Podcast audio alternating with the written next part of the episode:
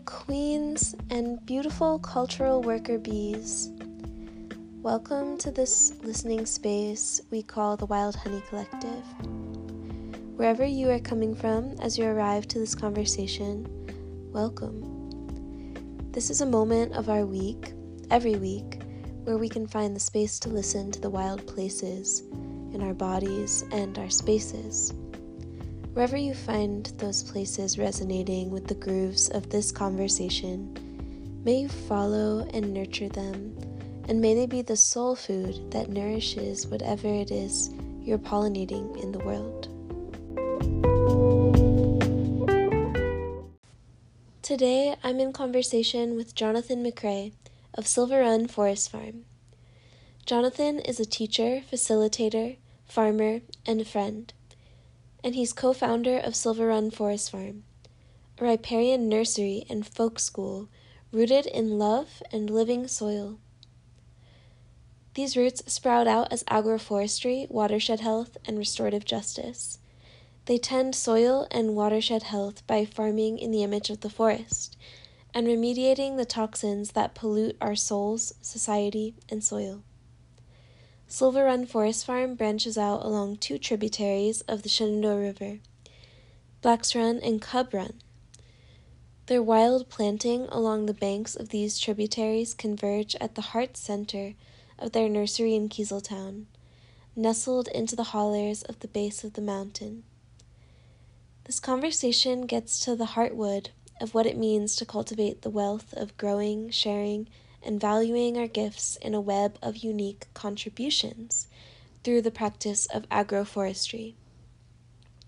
This conversation also unfolded at such a special time because Jonathan and his partner Kristen are preparing to bring a little one into the world. So, our conversation around caretaking life ventured into a little bit of his preparation to step into that deep caretaking role so I'm really, really grateful for the grounded capacity to be vulnerable that he showed up to this conversation with.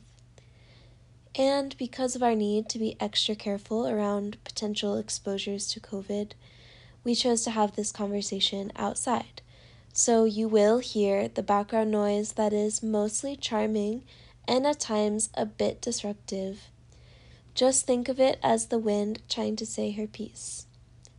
If you can, Find a grove to sit within or a tree to commune with as you stare out your window and take in this conversation in their company. All right. Hello, Jonathan. Hi. Thank you so much for having me out here to so good to have show. you out here. It's really exciting. So you have been someone who's shaped my development, my orientation to Hmm. the world, and that is because of time we've spent together Mhm. working in transformative spaces. Mm. Um, one of them being Vine and Fig, and the space that all many different projects converge Yeah. there, and then another being through Silver Run Forest Farm Mm. and the work that you do through that. So, for starters, can you describe what Silver Run Forest Farm is and what some of the roots of the project are? Yeah. Uh, I just feel really honored and humbled to be here and be in this conversation with you. I really thanks for how you opened that. It's really um, affirming and uh, and also like a, a gift of a kind of challenge and responsibility. to, Like know the influence we have in people's lives, especially people close to us too. So I, I'm feeling that a lot in my life right now, and I really appreciate you saying that. Um, we're sitting outside on a really cold day near Cub Run, near this little creek at the foot of uh, Massanutten Mountain um, here in the Shenandoah Valley. And it's kind of funny, like, to talk about what Silver Run Forest Farm is, because in a way, it's not really a place. Like Cornelius, um, Deppie, and I, who caretake the forest farm and started it together and like nurtured it and propagated and sprouted it and kind of suckered off from vine and fig and started our own our own weird little thing um, uh, yeah, we can we could talk about it less as a place and more of like it's a craft. It's a way of being in relationship to places, and it's Mm. more of like it's more of a dispersed interaction or like cross pollination of forestry and farming or gardening and gathering. It's the the way we want to be in relationship. And so the forest farm, that term, um, for us is the relationship between the life of culture and the life of nature, or between the life of um, the human community with the, the deep living land that we we're tending. Um, so this place where we are here in Keezletown is one of the places that we think of as the forest farm. Um, but we're a we're a riparian nursery and a folk school rooted in love and living soil. and uh, riparian means growing along a waterway, which is true like geographically uh, here on this creek, and then where we started along Black's Run was along along that creek in Harrisonburg. Um, but also just kind of our sensibility of being drawn to water Mm. and wanting to grow plants that are drawn to water. Not all of our plants are plants that technically want to be along the water, but um, but that's just uh, an orientation that we have in a folk school, way of how we learn to be who we want to be, to do what we need to do in the world. Um, and those roots down in love and living soil um, and our conversations together, like the heart, the heartwood of what we do is is about love, about the desire to nurture the growth of others, including ourselves. That the nursery is as much about growing ourselves up to be beautiful human beings as it is about growing plants. Mhm. Um, and we need living soil to do that. um, the soil that our plants are grown in, and then the kind of cultural soil for our own lives. Um, so just it really feels like all these metaphors or whatever stack on each other and like breed new life together. But we're um, we're really focused. Those roots in love and living soil sprout out in kind of three key ways: as agroforestry, watershed health, and restorative justice. And agroforestry we see as just farming like the forest, and watershed health is a way of tending to places that are defined less by capitalist real estate values and settler colonial borders, but more by the shape of the land and the flow of water. And restorative justice as a, a practice of being in a healing relationship by taking responsibility and being accountable and healing, um, meeting the needs of things as much as possible so that everybody can be themselves. So that's kind of a little bit of what we're grounded in and rooted in, but also we're just we're grounded in play and we're grounded in pleasure and joy and like the the fun of getting to do some of what we do, which is to propagate so much diversity and food and medicine um, that is just feels like a gift to be able to do it. And um, I think a, a lot of what we're grounded in is gift and gratitude. Mm. Yeah. I feel a lot of gratitude for that gift of you putting putting this into words. Hmm. Hmm. How do you see the root systems that you work with informing this way of seeing and being in the world? Hmm. Yeah. That's a great question. Um, it's amazing when we dig up plants to notice like all the the different shapes they can take and the, the depth or the width, like how wide they go, and and knowing in a less so in, in our nursery settings, but in the the forest and woodlands that we're trying to imitate and learn from, so much connection happening underground. There's this whole underground economy and life happening that's very radical. It's very to the root and sharing, uh, mutual aid, um, uh, negotiation happening between trees underground, sharing um, the photosynthetic gifts of of carbon turned into um, incredible nutrient-rich uh, leaching that is feeding life underground, microorganisms that then feed back to the trees. There's just, there's an incredible amount of diversity and abundance and webbed mutual aid that's happening that that we we try to imitate in what we're doing. Um, there's and the shape of the forest farm really is like a tree. That this like the roots go deep and out. Um, what we try to grow has so many different possibilities. Um, the branches can go in so many different directions. That we're a nursery, we're a folk school. We do consulting, go to people's homes, farms, organizations to help think through, dream, and scheme ways to take care of the land and and meet the needs of the humans involved.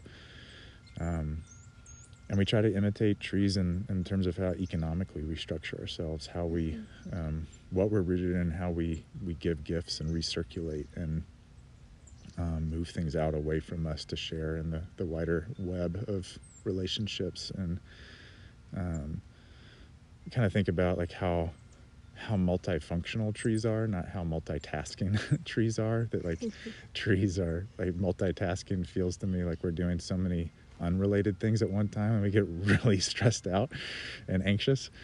And and maybe trees I bet they feel stressed. Like, I'm curious about anxiety, but I'm sure they feel the tension of stretch that comes with being stressed. But yeah, I wonder. Yeah, this would be really like, what's the emotional life of a tree? But but I also think they're really multifunctional that they're like doing so many things at once just by being who they are every every plant um, by being producers by being like creators of, of energy through photosynthesis they're just doing being themselves and it has so many incredible gifts and even though we don't photosynthesize even though we have to consume the lives of others i still think we can imitate trees and that multifunctionality how can i be who I am. And by being that, it has so many gifts. And how could the forest farm be itself? How can we structure ourselves so that just by the process of being a nursery and a folk school and those kinds of things, we're actually doing so many things at one time that can be be gifts and be be food for other things that we want to be supporting. Yeah. Um, that that feels like a really central kind of core uh, image for us. Yeah. Food for thought, building off of that image. Mm-hmm.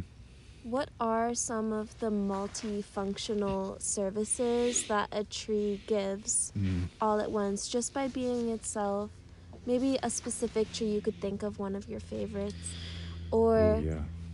you know, and then how can we look to that system of many simultaneous functionalities working through an organism and look at our economy mm. and learn how we could be moving differently and providing mutual aid for each other. Yeah. Allowing ourselves to be ourselves.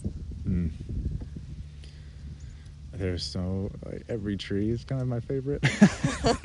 and there probably have more favorites than others, but but just behind you, what I'm looking at is a maple, and this feels really appropriate right now because there's a bucket sitting under it with two taps this tree, since the sap is flowing right now, and so we're we're mostly harvesting walnut syrup or walnut sap, but we're also gathering some maple sap right now at this time, um, and it's a Norway maple. It's not native here.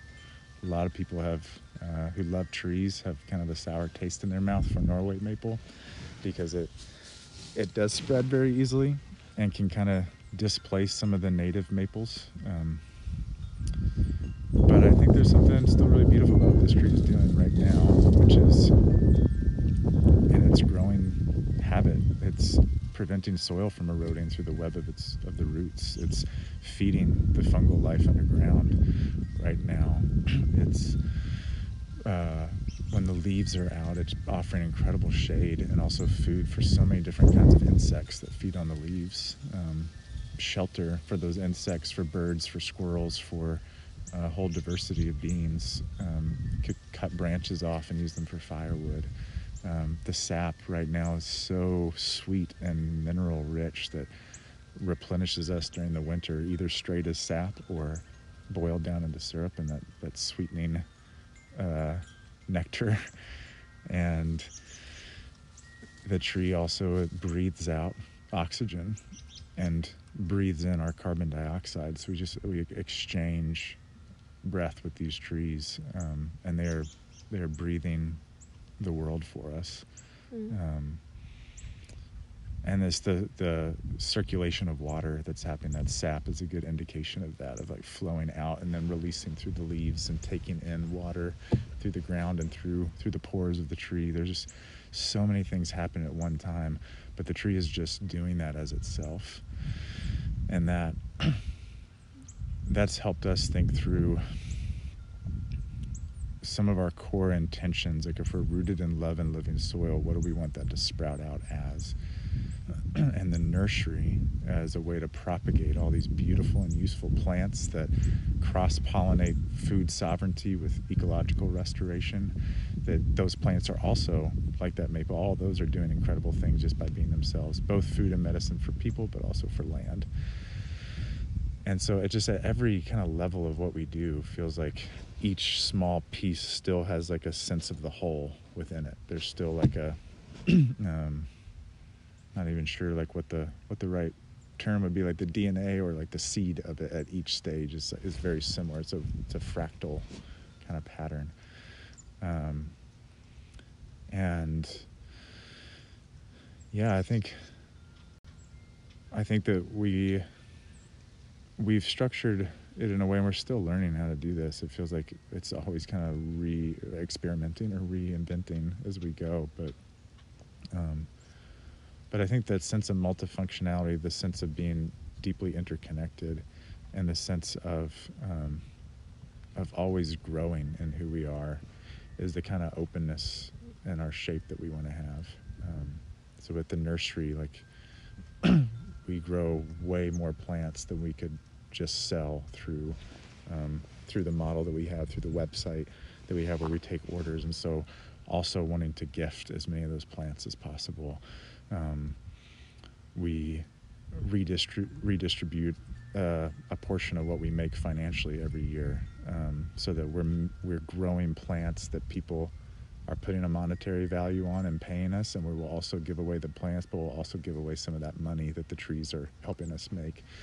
Um, and what we're learning through growing plants and tending land is also something we can share with other people. That, that knowledge and practice and the connections that we make through the work that we do is also another form of, of kind of beautiful gift that we can invite people to come and be teachers so other voices are sharing things through through our network than just the two of us and um, yeah I, probably could keep going but there's just so many different so many different ways and I think we're going to keep learning more. Um, some of our dream is, uh, I guess, one other thing I'll add to that is just like woodland collectives, like so many different possibilities of how to tend trees. And there's no reason for us to do it all because we need so many people supporting and partnering. So there's so much room in that canopy for so many people to have different niches that could still be about growing and tending trees and all the gifts of trees, harvesting nuts that we use for seed, but also for flour, for oil. Um, mm-hmm. That's some of our some of the most exciting things that we kind of foresee economically within the forest farm at some point. Um, things that we're practicing now, kind of on a home community level, could be livelihood supporting for somebody. Yeah. And when someone develops a skill set that is intimate in this way, where you can look at the tree behind me and know its genus and species and mm. its gifts and how to work with them and craft them into something that is so valuable and so medicinal to be able to share and exchange that builds a sort of economy mm. between people when we specialize in our loves and where our curiosity is drawn. Mm. So I definitely see the ways that that ecosystem of sharing has branched out from the relationships that a common love of mm-hmm. earth crafts yeah. has cultivated. yeah. That's what I've started calling them. I love that. Earth crafts. Yeah. It makes it makes it feel like you're in sort of a video game. yeah. Which is the antithesis of it at the same time. Right. No, but it's something like Sim City, but it's like Sim Forest. like you're building, we can build worlds. We can actually do this. We could create these amazing societies. Like, how about that? And Yeah, or I like earthcraft. Land and craft skills is something I've heard for a long time out of different groups of people. I've always loved just the the sound of that, but also like the images that come with it for me. Yeah. So, when you were younger, Hmm. what were some of the ways that you inspire aspired to be in the world, and how has that evolved Hmm. as you've grounded more deeply into the roots of who you are and what draws your curiosity? And how do you see that branching out into those who come after you? Hmm. Yeah. You will now have 30 minutes to answer that question. yeah. You need a, a lifetime to keep living into that question. Um, thanks for asking that. I love love that question. Um, it's amazing to feel both like a deep consistency in who I am, and also so much change in the way I hold that, and also feeling like it comes in cycles. Like every few years of realizing like I there's another like part of me I need to shed or grow Mm. into hmm kind of feel like I'm in some of that now. And um, uh, but growing up, um, I loved being in trees. It's kind of amazing, like the what feels a little bit like full circle. Like when I came into realizing I could craft a livelihood or uh, some sort of joyful work out of being with trees. It's like, are you kidding me? This is awesome.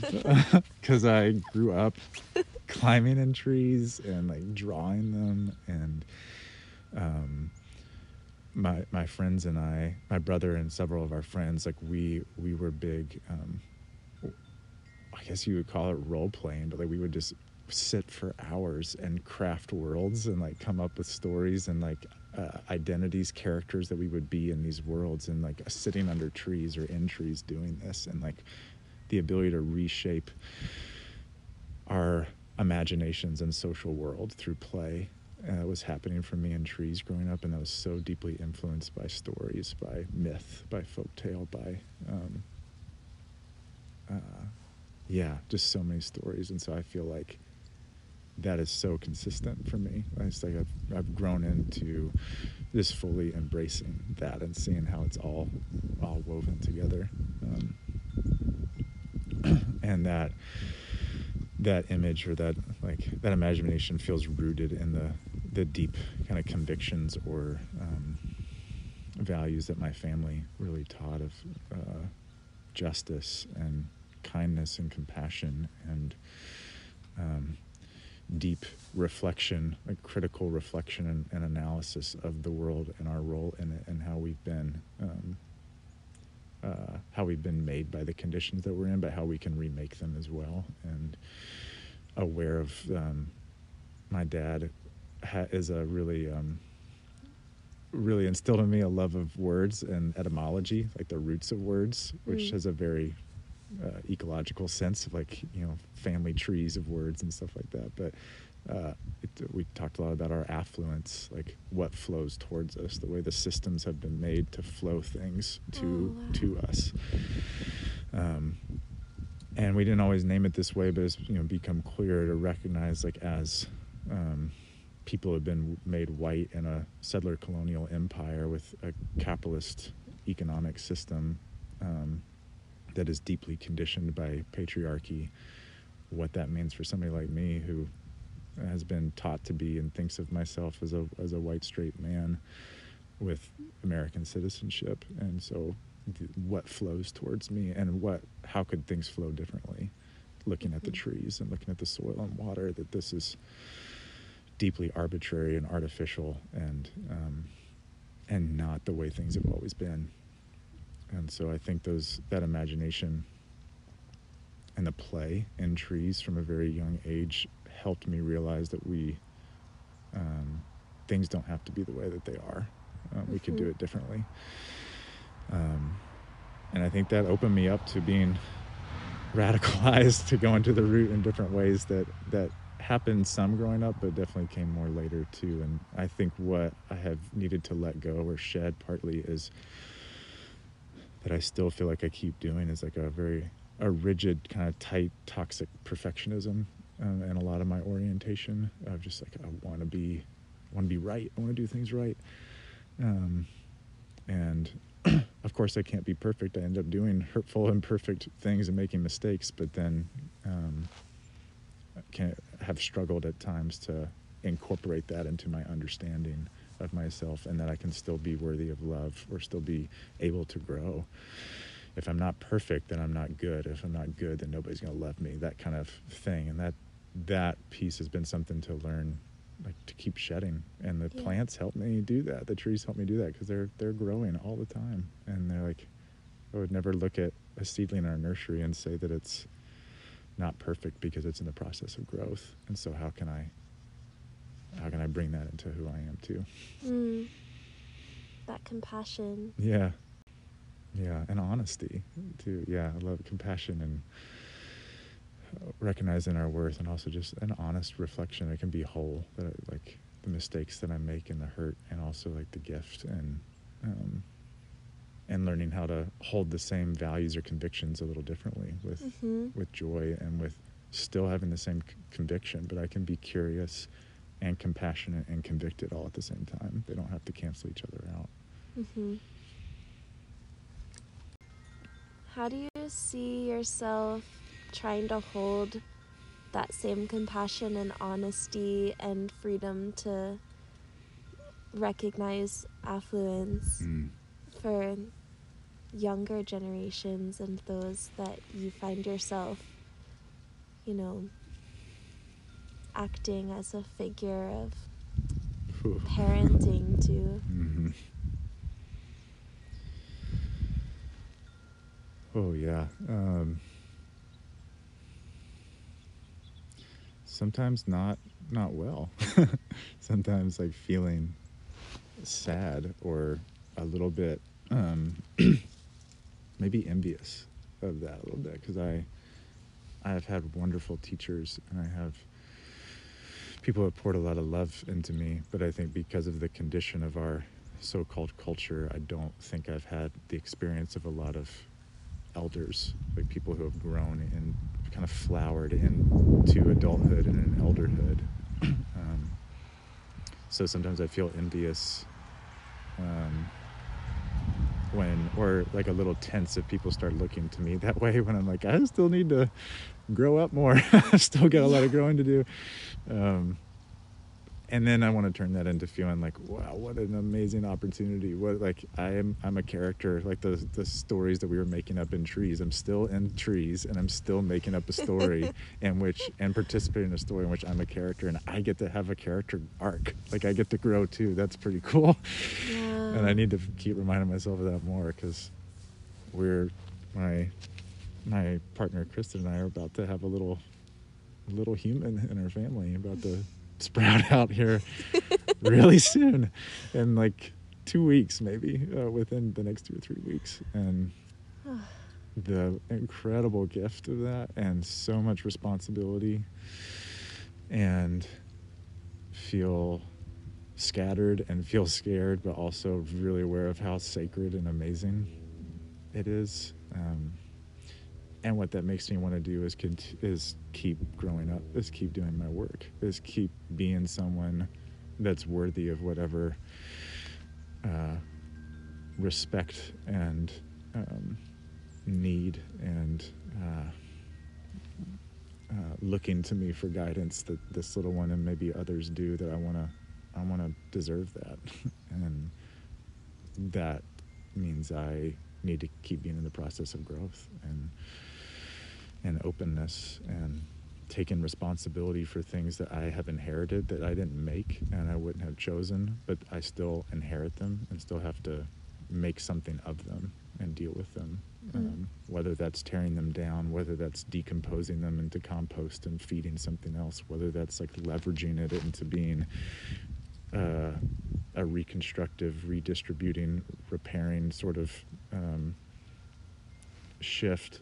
However, I hold it, I want to take those things I've inherited and uh, make something beautiful with it. Yeah. And I always feel that way, but I'm really curious how I'm going to feel in a few weeks when I look at at this little life and just see how I feel. Like, what do I feel that's different? What do I feel that's consistent? Yeah. you know, you started this conversation by orienting, talking about where we are. Mm. And I think part of what I have learned from the way that all three of you, Cornelius and Kristen, approach your craft is by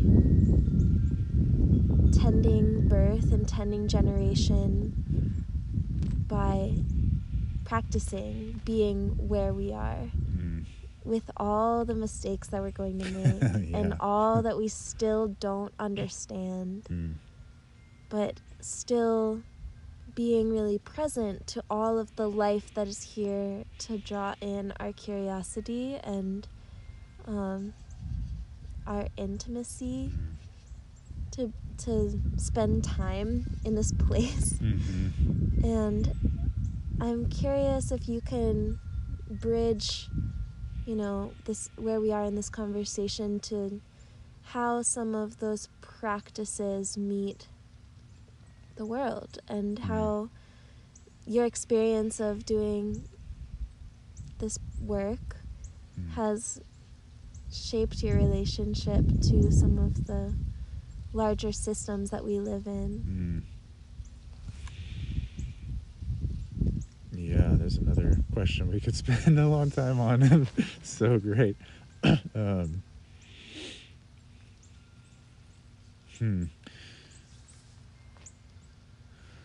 One one thing I keep learning is just the the very small rhythms of caretaking that it takes to make a life and keep it going. So much labor, emotionally and physically, that our economic and political system and a lot of our cultural ways of seeing just either just ignores entirely or when it does when we do see it it's often dismissed and disrespected. Um, work done by people that move throughout history that in various places are um,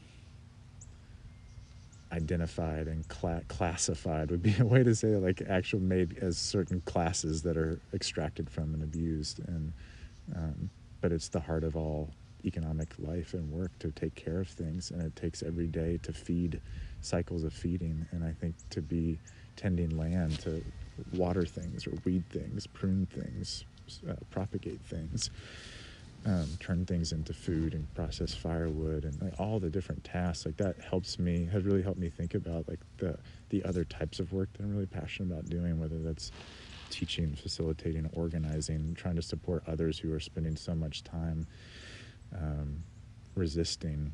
It's like that there are similar kinds of practices and we need to be fed in the work that we're doing. And we need we need it to be livable. Um, so I've, I've been thinking a lot about that and uh, seasons of work too and rest and um, intensity and then being able to rest again and that kind of thing. I think there's a lot to learn from me from the life cycle of trees and like seasonal patterns of a year and how how to organize and how to um, how to do the wider work that's needed. Um, another thing that, that comes to me i'm also aside from farming i i do i teach uh, classes on cultural ecology and environmental justice and animism and i teach um, and I, i'm a facilitator and i work with a lot of groups and organizations through conflict transformation um, through popular education and uh, and through workshops and trainings that are kind of rooted in anti-racism or anti-oppression and with several friends started a, a collective facilitating group called the Cambium Collective, and cambium is another tree word. Surprise! Uh, cambium is when you you know go up to a young tree and you scratch the bark back, and you can see the green that kind of glows underneath. That green is the living cell wall that encircles the the branch from the root tip up to the the bud tip, and it grows. Cambium in its growth becomes um, the sapwood and and the bark and internally it becomes the heartwood and the the evidence of that growth is what's left as tree rings each year. And so we can mark the signs of growth through the movement of cambium that is feeding um, the protective outer layer, the bark that faces the world, and the movement of sap, and is also like the the core that's holding it together. And so we've seen our work in all these ways through facilitating and supporting groups of people and organizations and grassroots movements is also like the shape of a tree, um, where our work, what is growth, that edge, keeps us strong internally and helps us know how to protectively and um, and passionately face the world as well. Yeah. And that if I keep getting coming back to that metaphor, it really helps me think about like what is the purpose of this work and who do we do it for and um, who do we think humans can be like who who can we actually be and how do we make that as possible as we can. Mm. I love the way that you root yourself in the language of biomimicry. it helps me a little bit. it helps me get oriented. It's almost the same technology Mm. as spiritual Mm. practices that root us in ritual or Yeah. sacred texts. Oh yeah. Actually, so I learned from a book that I have on Celtic tree lore Oh, that awesome. Beech, who is queen of the forest to Mhm. the king oak, Mm-hmm. is comes from the same root as the word book. Mm. And so the the Celtic folklore around that particular tree suggests that trees and the beech tree them in particular are a form of sacred texts and actually literally a place where the ancients stored Mm-hmm. sacred knowledge for safekeeping so that later generations could access them, could know where to find them Mm. because they are the guardian angels Mm. of those particular realms. And for the beech, it's the ancient knowledge, Mm. sacred texts, wisdom. Mm. And I think that the link between a landscape, the land, the people, and certain forms of cultural ways of knowing Mm. Yeah. is something that colonization targets specifically to weaken the resilience Yeah. of a group of people and disenfranchise them of their intrinsic sources of power. Oh my gosh. Yeah. Yeah. Oh, there's so much in that I love. Thanks for bringing the language into that and like the the Celtic stuff is amazing. I'd love to see that book actually. Uh, but the trees form the basis of the Gaelic alphabet. Like all these trees have different symbols attached to them, and that's the alphabet. Um, and they're called by the same name Yeah. as the Sanskrit word for the universal Mm. interconnected thread between life, death, and rebirth. Om. Mm-hmm. I had not thought about it, that connection and the way it sounds. That's beautiful. Yeah. That's so beautiful. There's so like in the internally, there's all these like mirroring. Like trees have partners in that alphabet, and that uh, I love that so much. I, the role of hazelnut or alder or uh, um, uh, hawthorn and those stories is so powerful to me. And I think the landscape land land is a sacred text, and uh, I think that is where the knowledge, like the the stories, are embedded in in oral cultures that lives in the world in the land. And um, last night in my the class that I teach called Environment and Society, that was the it was amazing because that was the theme of our class. Last last night was about words and worlds, and Mm. speaking of environment and society, of land and culture, and how speech and spell and language and landscape are all part of one another and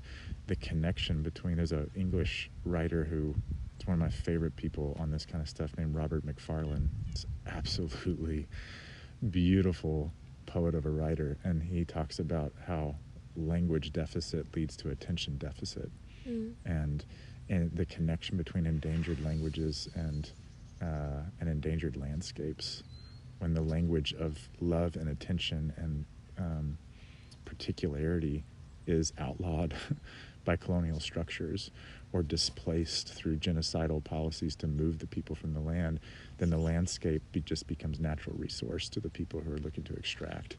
There's such an incredible connection that you're naming between language and love and land. Mm. And I brought that up to come back to the Cambium Collective Mm. because I think you do tap into something really powerful in presenting a framework to different groups of people who are trying to orient themselves to an approach to restructuring some of their relationships internally and relationships with systems of power, Mm. power structures Mm. that I do think this particular framework can be really powerful Mm. um, and that you have a unique and necessary approach to Mm. that. Can you talk about Mm. a little bit how that particular type of consulting works? Yeah. Well, thanks for saying that, Amelia. That's really heartening to hear.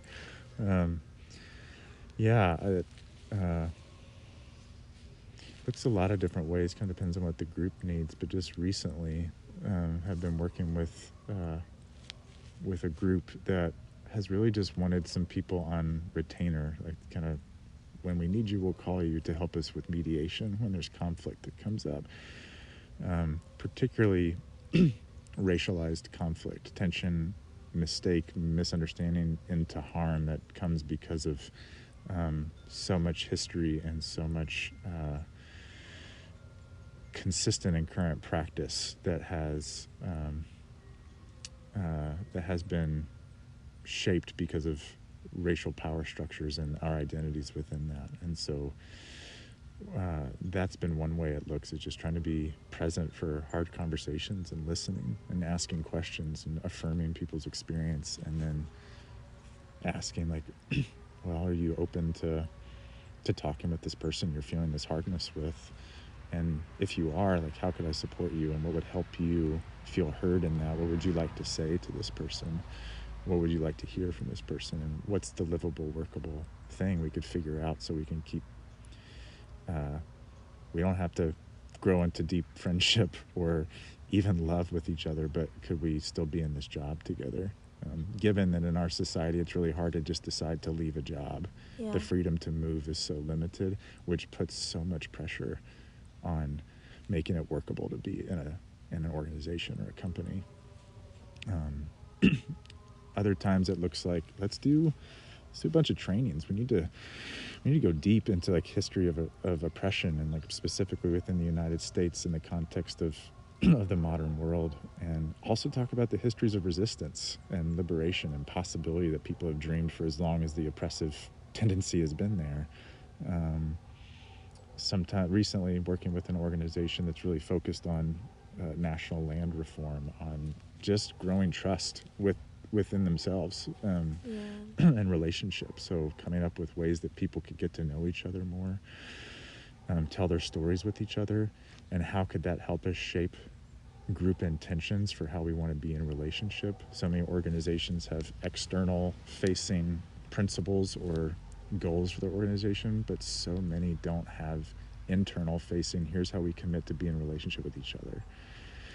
And that to me forms the basis of any accountability process or conflict process. It's hard to have any what are we going to be accountable to? There's nothing there. It's kind of hollowed out. So helping people kind of figure that out and think through that has been a big recent piece of what we've been up to. Mm. And I've only done a little bits. My my colleagues and friends, Root and Asha, and uh, another person who's really involved, Sade, are doing that's kind of their full time thing. So they're doing a lot of amazing work with a lot of organizations. And given the farm and other things that I do, I, I take bits and pieces as I can. Yeah. That's really deep care work. There's a lot of care in that. It can be uh, be really tiring, especially for my my friends, my colleagues, Yeah. black and queer folks who um, are doing a lot of care work for a lot of organizations. Yeah. Yeah.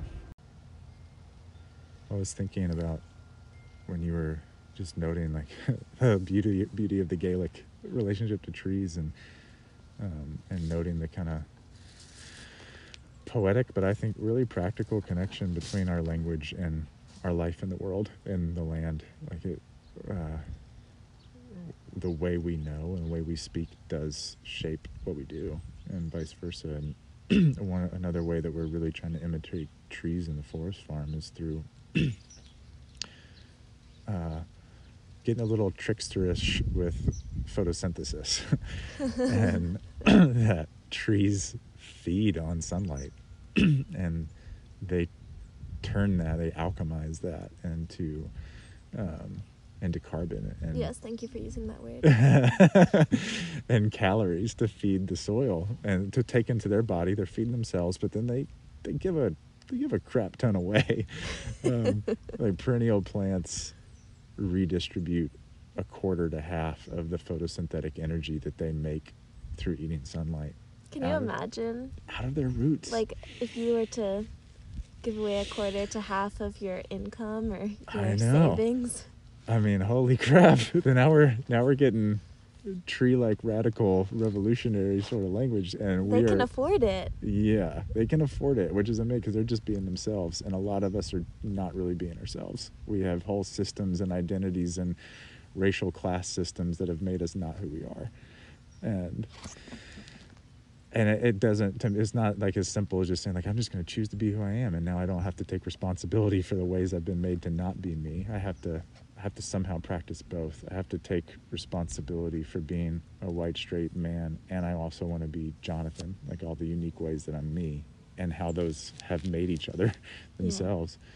But what i love about the photosynthesis thing is yeah how do how do we imitate that economically? And we are trying, but we are not as generous as the trees yet. We give away 10%, um, kind of drawing on like certain Christian tithe, other religious practices of tithing, uh, 10% of what we make. Um, and um, right now we call it the reparations tithe.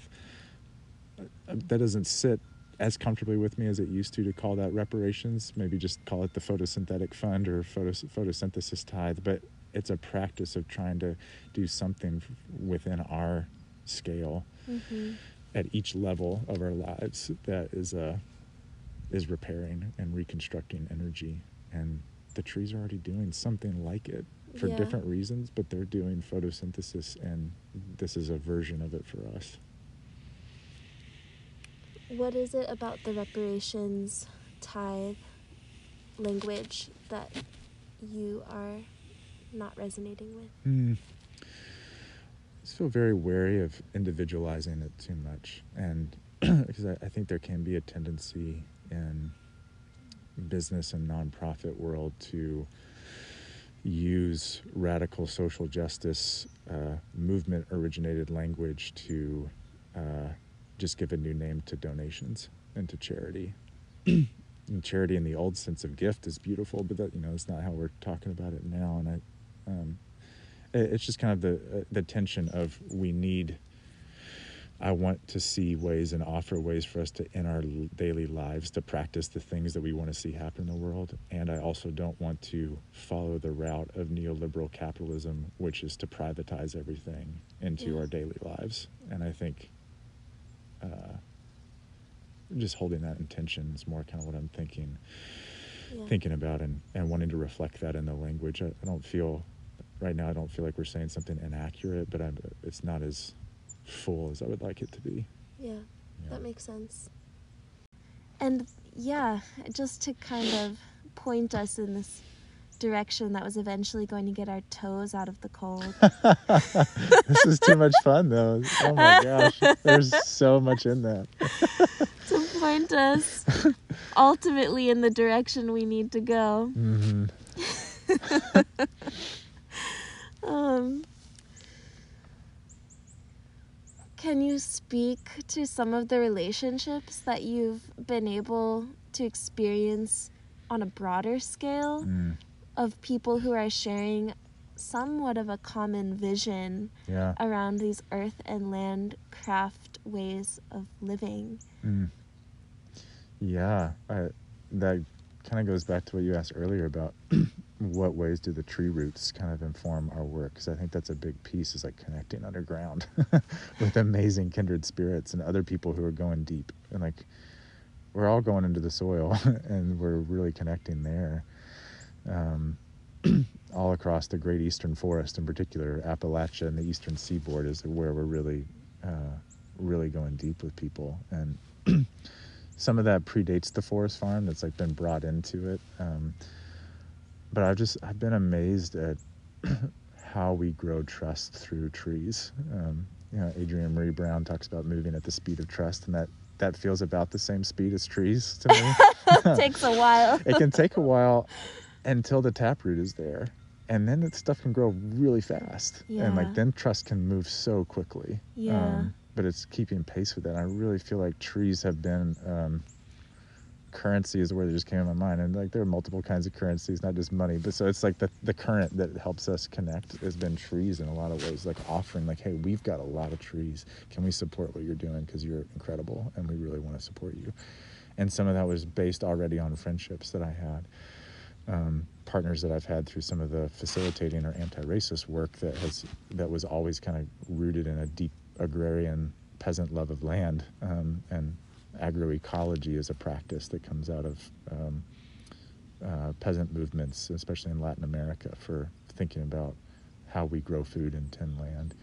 Um, so here in the eastern and southern part of the United States, like we've been um, really partnering through our reparations tithe, their photosynthesis fund, and through giving away trees to groups of people that we really respect and support and have have trust with. So like Soulfire Farm in New York, I um, back in 2016 I was part of a facilitation team that did the first uprooting racism training through Soulfire on their land, and have subsequently taught. Uh, three different ones with Soulfire and remain in touch with them. And then they connected us over to a group that they've been a part of founding called the Northeast Farmers of Color Network and that land trust. Um, they talk about themselves as they're a land trust without land right now that's growing trust. They're trying to form the relationships with people, but there's so many people in that network across the the Northeast and then a little bit further south, um, and so partnering with people through that to like move trees where they need to go to people who are ready to do beautiful work that brings food sovereignty, which is another term that comes from from the global peasant movement, from La Via Campesina, mm. the peasant way, which is about like having the power to determine food culturally and ecologically and benefit from the full mm. uh, the full ownership of that system not Thank just food security yeah. not just getting enough calories which is cool not just cool it's vital um, but it doesn't mean that that the power stays with that people with a group of people um, mm-hmm. and ecological restoration that we don't have to choose between food sovereignty and ecological restoration they can be mutual aid with each other. Right. So that's been a huge piece of what we've done, um, and um, working with with friends through the Alliance of Native Seed Keepers, uh, which is Tuscarora and Nottoway led uh, rematriation of indigenous seed varieties. Um, incredible work. They're doing such beautiful work on rematriated Tuscarora land in North Carolina. Um, and so moving lots of trees to them and, and, wanting to kind of scheme other ways we can be in, in close partnership. Um, Penobscot land, Wabanaki land, and Maine. Um, so many different places where we, either through direct relationship that we had, reaching out and like having a seed of trust that we could let, that we cultivate and let it grow, or trust shared vicariously with us because other people who had done that relational work vouched for us and said these these white guys they're all right. Like check, check them out. And then we could grow our relationships from there. And that has sometimes slow like you were saying and sometimes it's been really fast depending on who vouched for us or like what we what conversations we had with people. But that has that has felt like our most animating work. I think both both Cornelius and I, who are the primary ones with the nursery, and then Kristen is so deeply involved in a lot of other parts of the forest farm. Mm-hmm. All three of us, but Cornelius and I in particular, through the growing of plants, that just feels like it. This is part of why we do this. Um, we every spring for several years have been shipping hundreds to thousands of free trees across the Great Eastern Forest to people, and we've been kind of jokingly calling it our own CSA. Um, but instead of a community uh, supported agriculture, which is sort of is, but we've called it a community solidarity agroforestry. um, I love that. puns. Um, Jonathan's a big pun master. I'm at least a practitioner. Um, uh, and yeah, so we, friends have offered to support us to do that some, like, because it takes a lot of shipping costs to move big bundles of trees everywhere. And so some friends have offered to help us with that. But then from, from other models of, of people doing some similar types of things with more with annual vegetables and actual CSA shares. Like Which how, originated in the like black cooperative economics movement. That's right. Yeah, Booker T. Whatley at um, at Tuskegee, who yeah, was a shout out that name. Yeah, protege of um, like coming coming after uh, George Washington Carver, um, but had this whole vision of what he called subscription agriculture for rural farmers to be able to access markets. And mm-hmm. there's some Japanese origins of this in farming too, but in the U.S. for sure, Booker T. Whatley and Black economic freedom movements like came up with this model that is has has a lot of power and potential. And so we've been learning from some other people and like let's do that with trees and. Um, and it has some slightly different function, but we we have the option now for for people to purchase trees for us to give away. And it's not like we're going to keep track of every dollar amount. We'll only give away that many trees. We're going to give away as much as we can, but this helps us incorporate um, the money economy into what we're doing to pay our costs and pay us a little bit. And we always internally tax it at 10% for our reparations tithes. So it's like at every level, there's some way of siphoning off that photosynthetic abundance to redistribute. And that that has really felt like such a such a powerful gift to, to be part of that. It's so much fun and it's so joyful to be able to do that. Yeah.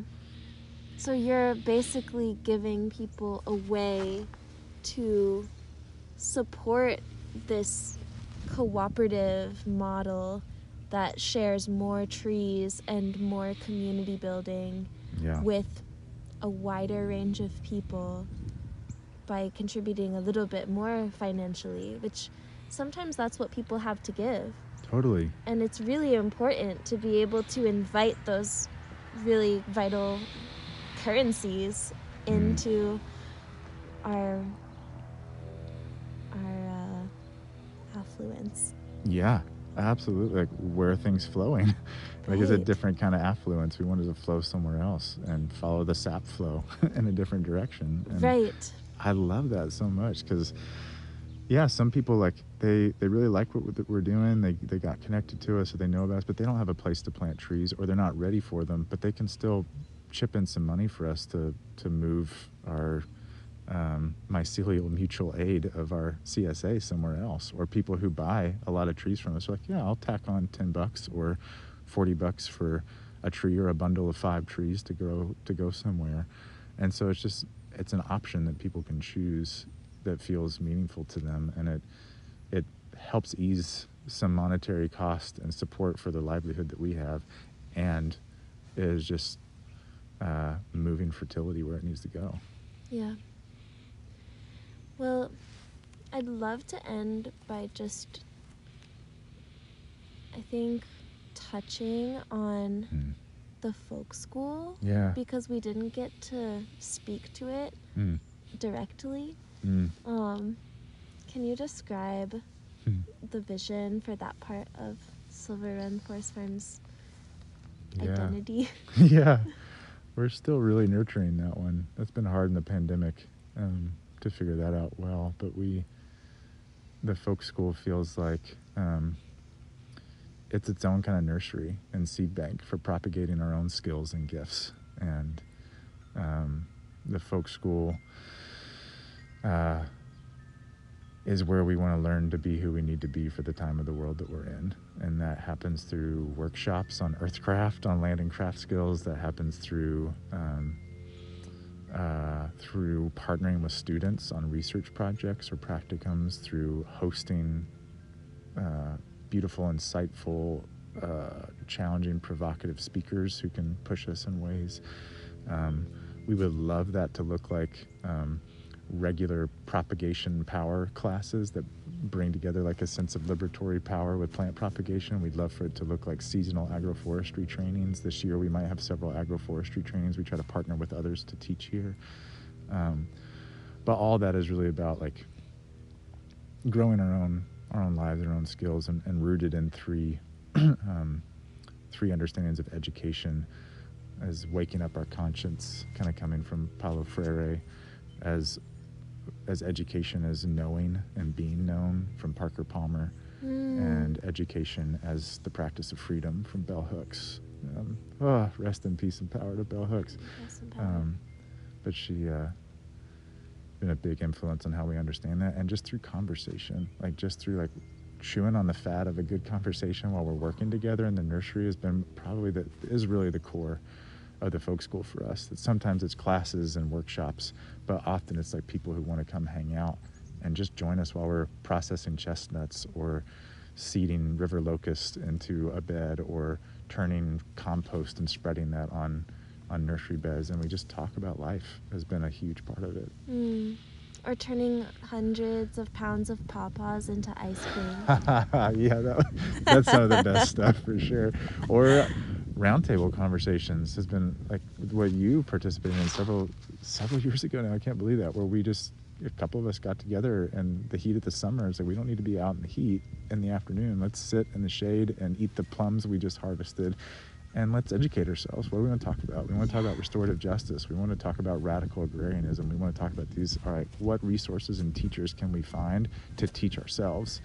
And that that's the stuff that really like kind of gets me really excited and I love it. I did a, another one like that kind of through the forest farm several years ago on several students at the Center for Justice and Peace Building wanted to do a deep dive into land and white supremacy and colonization and understand that relationship.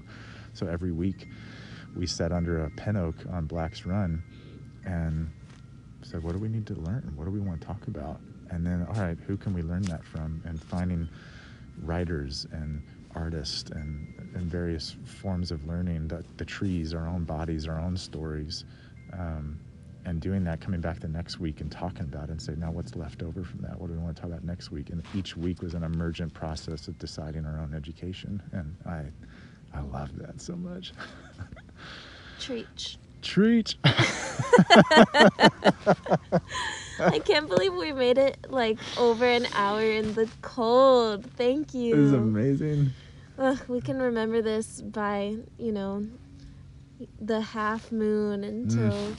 like you became a parent oh and gosh. we almost lost a toe. Uh-huh. I don't I don't feel them anymore. no, That's a bad sign. no.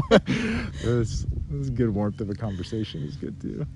Thank you so much for being here. And I'm mm. excited to share some of the resources that are in your library and yeah. nursery through the platform on the Wild Honey Collective. Thanks for making this available, Amelia. It feels like a gift for you to want to have a conversation like this. I really appreciate it. This is a gem that we have now. it's in our endowment. Woo! Queens and Beans. I hope you soaked up some of the sunbeams Jonathan had to offer through this conversation.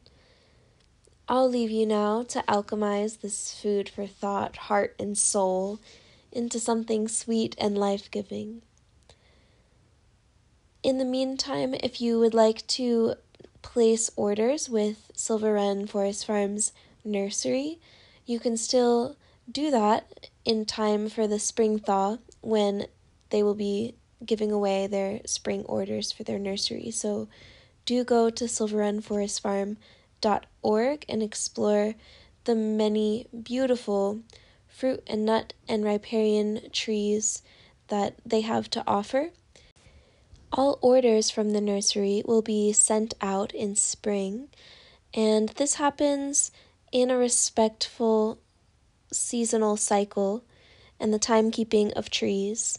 So you'll want to look for the conditions that the soil is thawing. Um, it'll be an indication that Jonathan and Cornelius will dig up your bare root orders for pickups and also shipping around the country. So, usually, sometime in March or April is when their spring sales go out to the beautiful homes that they will be going to. You can also hit them up for consulting if you have a project that you would like their wisdom and cooperation with you in trying to make happen. And just so you know, we have just three episodes left in season one of the podcast before we take a springtime break to reflect back on the season that has passed and prepare for what's to come. Do trust, though, that there's plenty to digest and reflect back on in the interim from this season's wisdom, and I will be enjoying that process and sharing with you all as we go. Support the podcast by rating and reviewing wherever you're listening and sharing with your friends, as well as becoming a Patreon su- supporter. Anyone who signs up on the Queen Bee level of $25 a month will receive a very special gift as a thank you a handcrafted book of my original poems that will help you reflect on some of the expression we've traveled through this season. Anyways, thank you for being here, and for all you wild honeys out there, keep creating.